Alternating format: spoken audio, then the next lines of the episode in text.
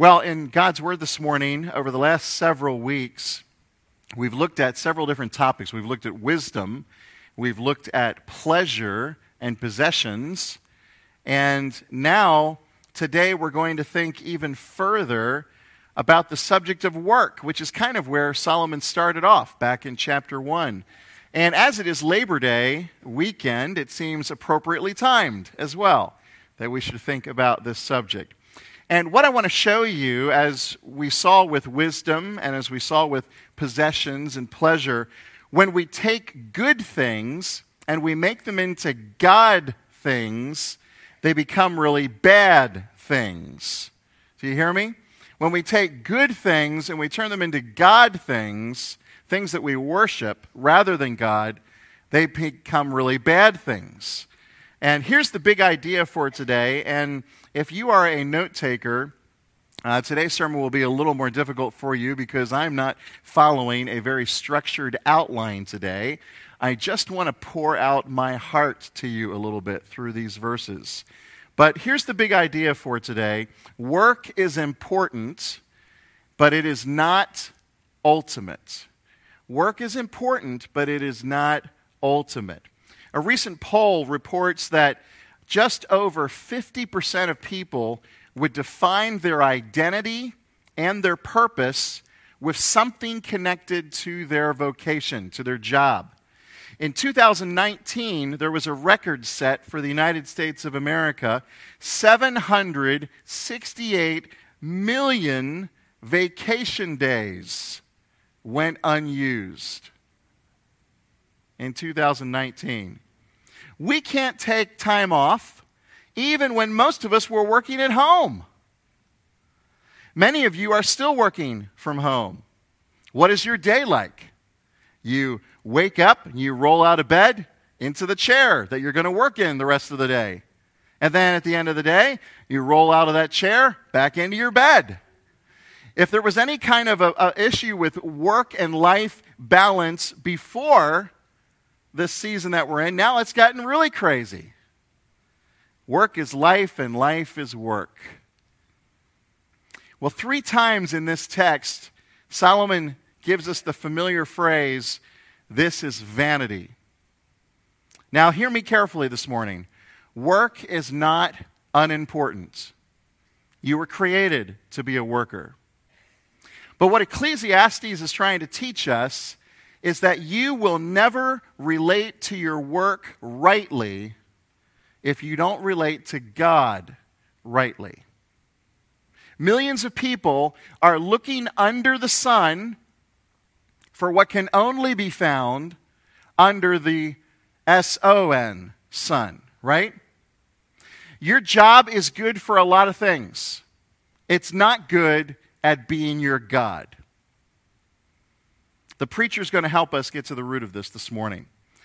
If we were to break down this text and look at it carefully, and this is, this is where you note takers get all excited here, uh, just for a couple paragraphs, we would find that Solomon makes two main statements.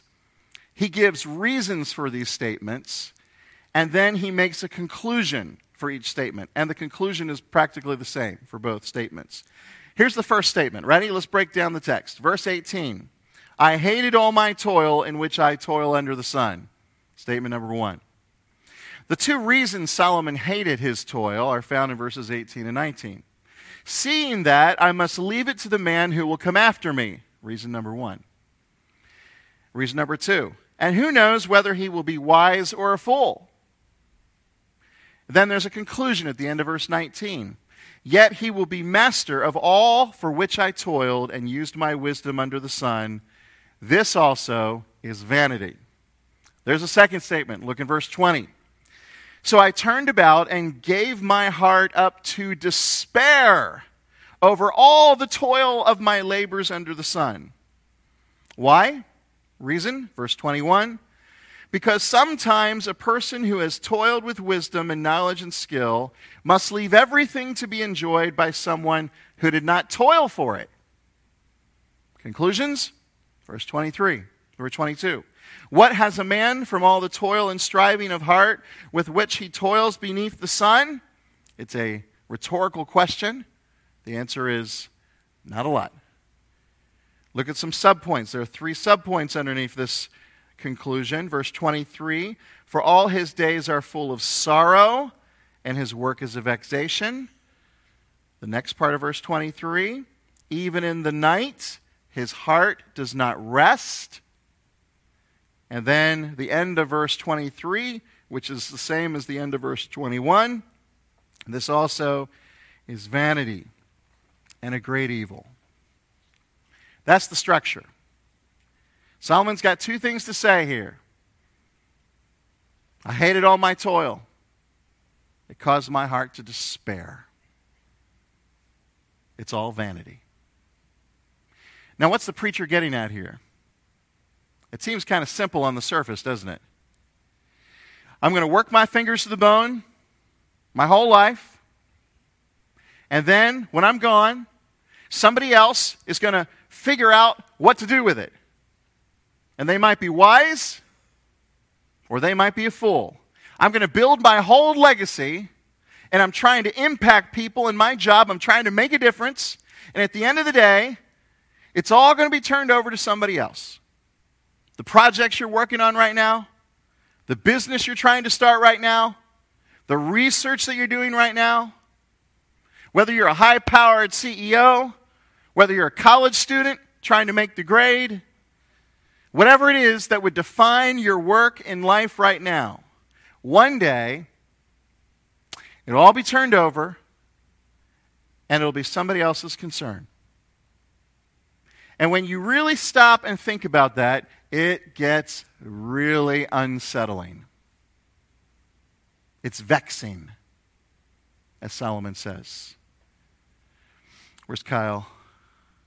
I feel for guys like Kyle Wilson. Sometimes I watch him as he cuts the grass here on the church property. I don't know how long it takes him, but it takes a while. And during the peak time of the year, he's out here every single week for hours on end. And you know what? The grass keeps growing. No matter how many times Kyle cuts it, no matter how beautiful he makes those softball fields out there, Roy, the grass keeps coming back. And someday, Kyle is going to get old and die. Sorry, Kyle. And somebody else will take over cutting that grass, and it will keep growing like Kyle never did anything. What's the point of all the things that we're doing in life? It's unsettling, isn't it? We generally spend about half our waking hours at some type of work. And in the end, it's all going to be turned over to somebody else, and who knows what they're going to do about it? Who knows what kind of pride they'll take in the work? Who knows how they will bungle things up? How do you feel about that? When it comes to money, nearly 60% of the time, a family's money is exhausted, gone, spent by the children of the person who created their wealth. That comes from Roy Williams, the president of Wealth Consultant, Consultancy, the Williams Group. He also says in 90% of the cases, it's gone by the time the grandchildren die. Perhaps the most famous example is the Vanderbilt family. Many of you are familiar with that American family, the Biltmore estate down in North Carolina. Cornelius Vanderbilt, who was the patriarch of that family, built a fortune on railroads and shipping during the mid 1800s. Adjusted for the size of the economy, he was the second richest American ever, worth about $200 billion, well above Bill Gates. Yet his children, and especially his grandchildren, lived lavishly. They built huge mansions in New York City, Newport, Rhode Island, and elsewhere, and did very little to preserve the fortune that he made. In the 1970s, the family held a reunion 120 people attended the reunion, and there wasn't a single millionaire among them. You know, they famously asked John D. Rockefeller's accountant, Hey, how much did he leave behind? The accountant said, All of it. You've never seen the U Haul being pulled by the hearse, right? Solomon wants you to realize this morning that losing control over your life's work is inevitable. Think about all the hours that we spend and all the things that we do. That house that we slave over, fixing it up, putting additions, remodeling. One day it's going to be somebody else's house, somebody else's property. Wonder how they'll take care of it. One pastor said it like this quote, Every possession that you have right now eventually will probably be either in a junkyard or at a garage sale. Another person writes it this way When we were young, we dreamt of a house to buy, a yard to create with, pieces of furniture to possess, and a bank account from which to use for our gain. When we are old, a time comes to sell everything that once represented our dreams of a future. We have to move to an assisted living facility or move in with our kids while someone else uses the drapes that we left on the windows that we used to wash and enjoy. A young woman fills a hope chest with treasures over which she dreams and intends to bring into her future with her man. An elderly woman has long since buried her lovely man and now has to see or give her hope chest away most encouraging sermon of the whole year, right? I'm trying to rattle your cage. Absolutely, I am. I'm trying to unsettle us in the way the preacher unsettles us. Remember, this is not a sermon from the Gospels. The preacher in the book of Ecclesiastes is the philosophical professor he wants you to push your assumptions and your conclusions to their ultimate end and think about them. If work is what you are living for, what does it do to you when you realize that after you die, somebody else is going to do with it whatever they want to? What does that do to you? We have to realize something, Heather Hills we have to realize where the answer isn't before we can start to see where the answer is. Why do you wake up in the morning? I get up to go to, to go to do a job. If that's what it's about for you, your life is on a very fragile foundation that someone else can just come and squander away in the next generation. By the way, who's the author here?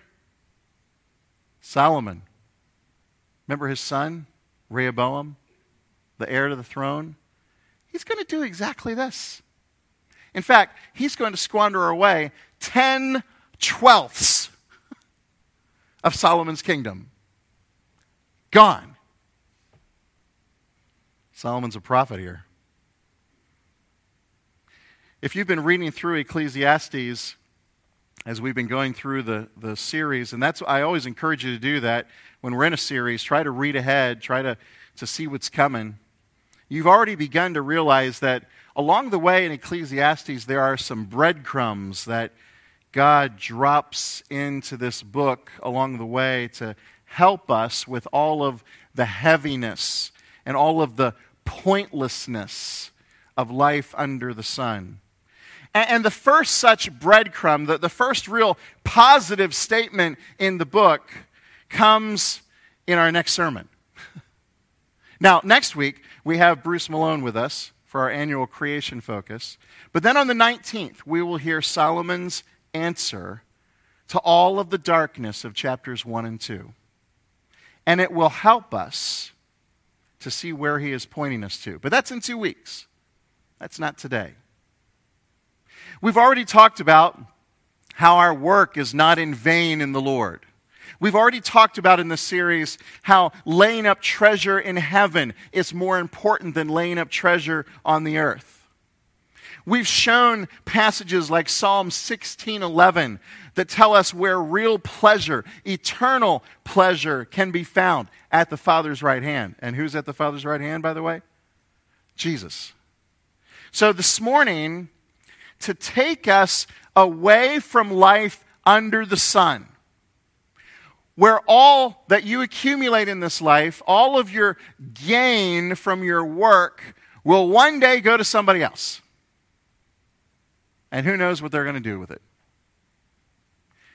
To take us away from life under the sun and show us the hope and light of life under the S O N sun, I want to take us to Luke's gospel for a few moments. And I want to demonstrate an important application of the teaching of Ecclesiastes.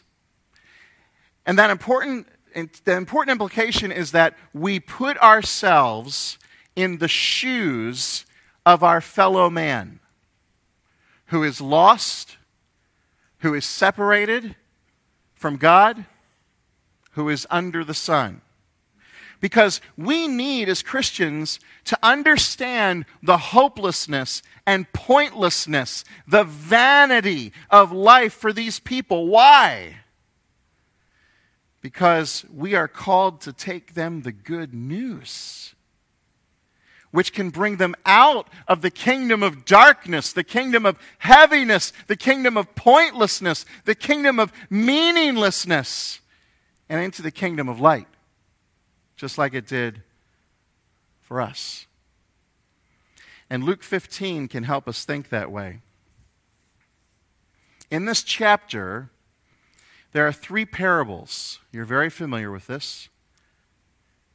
All about something lost a sheep, a coin, and a son. I want to focus on the third for a few minutes this morning because it bears direct connection to our text in Ecclesiastes. How, you ask? In Luke 15, we find a father who has worked his whole life and stored up an inheritance for his children. One of these sons asks for the inheritance promptly goes out and squanders it. How will the person who comes after us treat our long earned gain? Will he be wise or foolish? Solomon asks. In this case, foolish. How does the lost man or woman deal with such despair? How do they deal with sleeplessness? How do they deal with insomnia over the misery of futility? How do they get by in life while hating what they do and worrying about how it will be squandered? Well, I'll tell you how they deal with it. They distract themselves. They entertain themselves. They simply refuse to think about that reality. Blaise Pascal argued this quote, As men have not been able to cure death, misery, or ignorance, they have taken to not thinking about them so as to become happy. Unquote. But this is not how followers of Jesus live. There's something about Jesus, you remember in Mark chapter 4, that allows him to sleep soundly in a boat while all around him the earth is falling to pieces. While a storm, a deadly storm, seems that destruction will be imminent. While his disciples around him are afraid and frantic there's a peace and a joy and a hope that only fills the hearts of those who know Him and who have been changed by Him. When we think about the squandering of our fortunes and our businesses and our legacies, even as Christians, we might react sinfully and pompously and angrily. But that is the exact opposite of the father of the prodigal in Luke 15, isn't it? The son goes out and squanders his inheritance. The father, on his return, is filled with love and forgiveness and joy as his destitute, penniless, humbled, repentant son returns to him. And what does he do? He clothes him with the best robe puts a ring on his finger, shoes on his feet, and prepares a feast in his honor. Why? Verse 24 For this my son was dead and is alive again. He was lost and is found. Sometimes we Christians, and I include me, sometimes we Christians look at lost people in their miserable and vain lives. And we think to ourselves, they're getting what they deserve. That's more like the older brother in the story, isn't it? Self righteous. Glad we're not like that sinner. But we were, weren't we? Weren't we? I remember a brother in Christ who is a nationally syndicated newspaper columnist.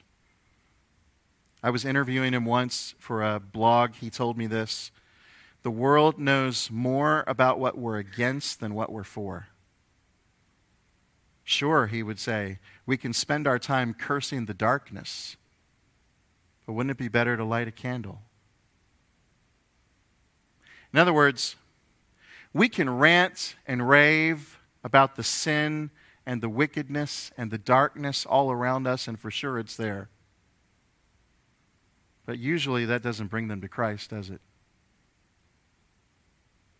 I'm not saying we should ignore sin and justice in this world. But ask yourself this question in your heart Do you actually expect lost, blind, miserable sinners to act as anything but what they are? We've been talking in recent days among our pastoral staff about generational changes in our church family and how the demographics of a church changes over time. We've been strategizing and thinking about how to reach out to younger families in our community so we can pass on the faith to the next generation who will hopefully continue to do that to their next generation as they age. But, Heather Hills, you do realize that in order to grow as a church, we can't simply just look for other Christians out there who don't go to church and recruit them, right? We grow a church through faithfully and lovingly and prayerfully speaking the gospel to lost people who need Jesus. We grow a church not by looking for people who are like us, but for coming alongside people who are not like us with a message that can make them like us. This is one of the profound implications of the message of Ecclesiastes, brothers and sisters. Life under the sun, as Solomon describes it in these chapters, is not primarily about you and me. It is, in a sense, because we live in the same world. We live in a world that's cursed, and we deal with those realities like everyone else. But life under the sun is describing a world without hope, a world without Christ. And we need to see through the eyes of the preacher in Ecclesiastes and understand who they are inside, at their core, the misery that they feel, the pointlessness that they feel. We need to remember who we were before Christ. And then we need to take the gospel to them. One of the reasons we're preaching through this book is to ignite an evangelistic fire in each one of our hearts for the people out there all around us who are miserable, who can't see the point of it all, who are trying to satisfy, trying to fill this enormous void in their hearts with everything that they can, and they're unsuccessful. Christ is the missing piece in their lives, brothers and sisters. Jesus makes the difference. Think about Solomon being so vexed, as he says in our text, by the undeserving getting what he had. Then think about Jesus. Jesus didn't fret about the undeserving, did he? The truth is, we were all undeserving of the glory that he had. And the Bible says in Hebrews 12, 2, that it was for the joy that was set before him that Jesus endured the cross and died for people who were undeserving while we were still sinners, Christ died for us. Not until we got our act together, got all cleaned up, started living life for God. No, when we were still sinners, when we were still under the sun, when we still lived with that miserable, heavy, heart over the pointless and futility of everything in life and try to distract ourselves from that miserable reality by entertainment and pleasure and being a workaholic and throwing ourselves into pursuing money and material possessions, and none of it satisfies. I'll ask the praise team to return to the front for our final songs and our leadership team to prepare for the Lord's table. As these folks are moving and coming to the front, if you're not a follower of Jesus this morning,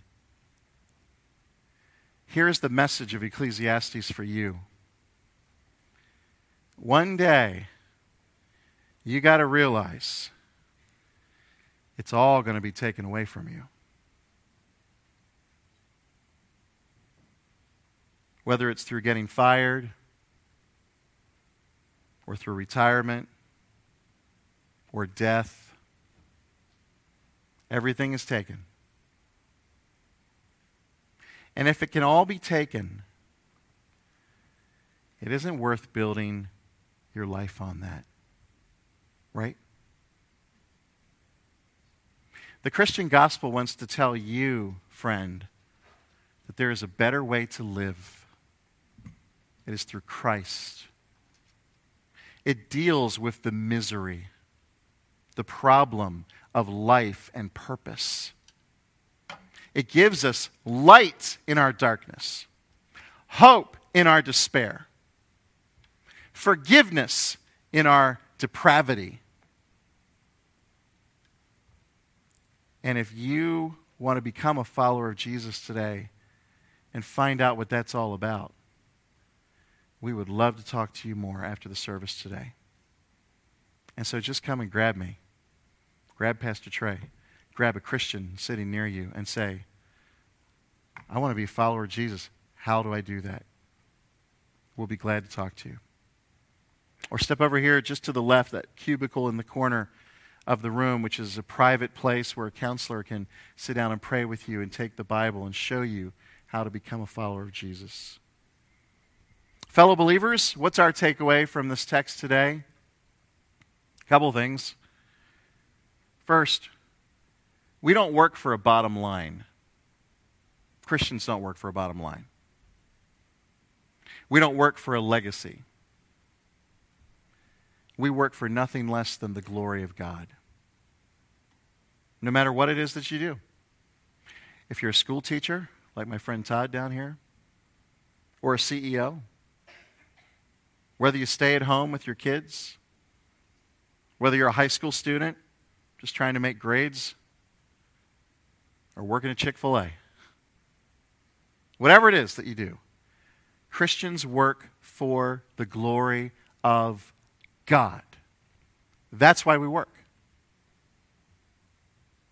But in addition to the work we must do to make money, to provide for our families, to survive, to give to others that are in need, we must engage. We must engage. We must engage in the work of evangelism.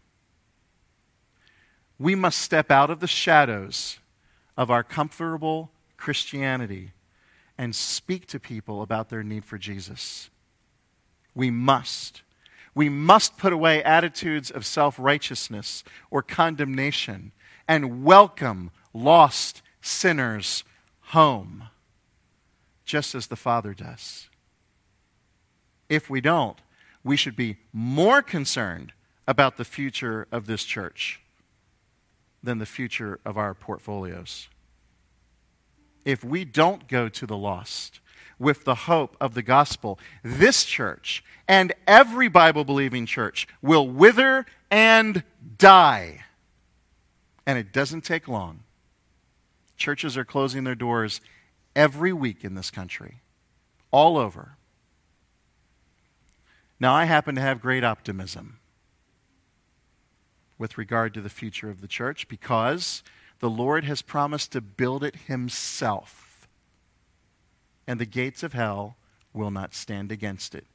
So, why do churches close? Lots of different reasons. But the church is still being built. Make no mistake.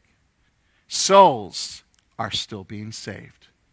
The gospel is just as powerful as when it opened your eyes.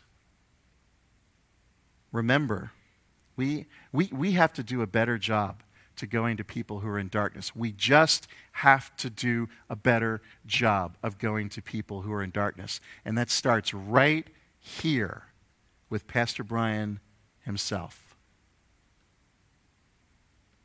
These people are blind,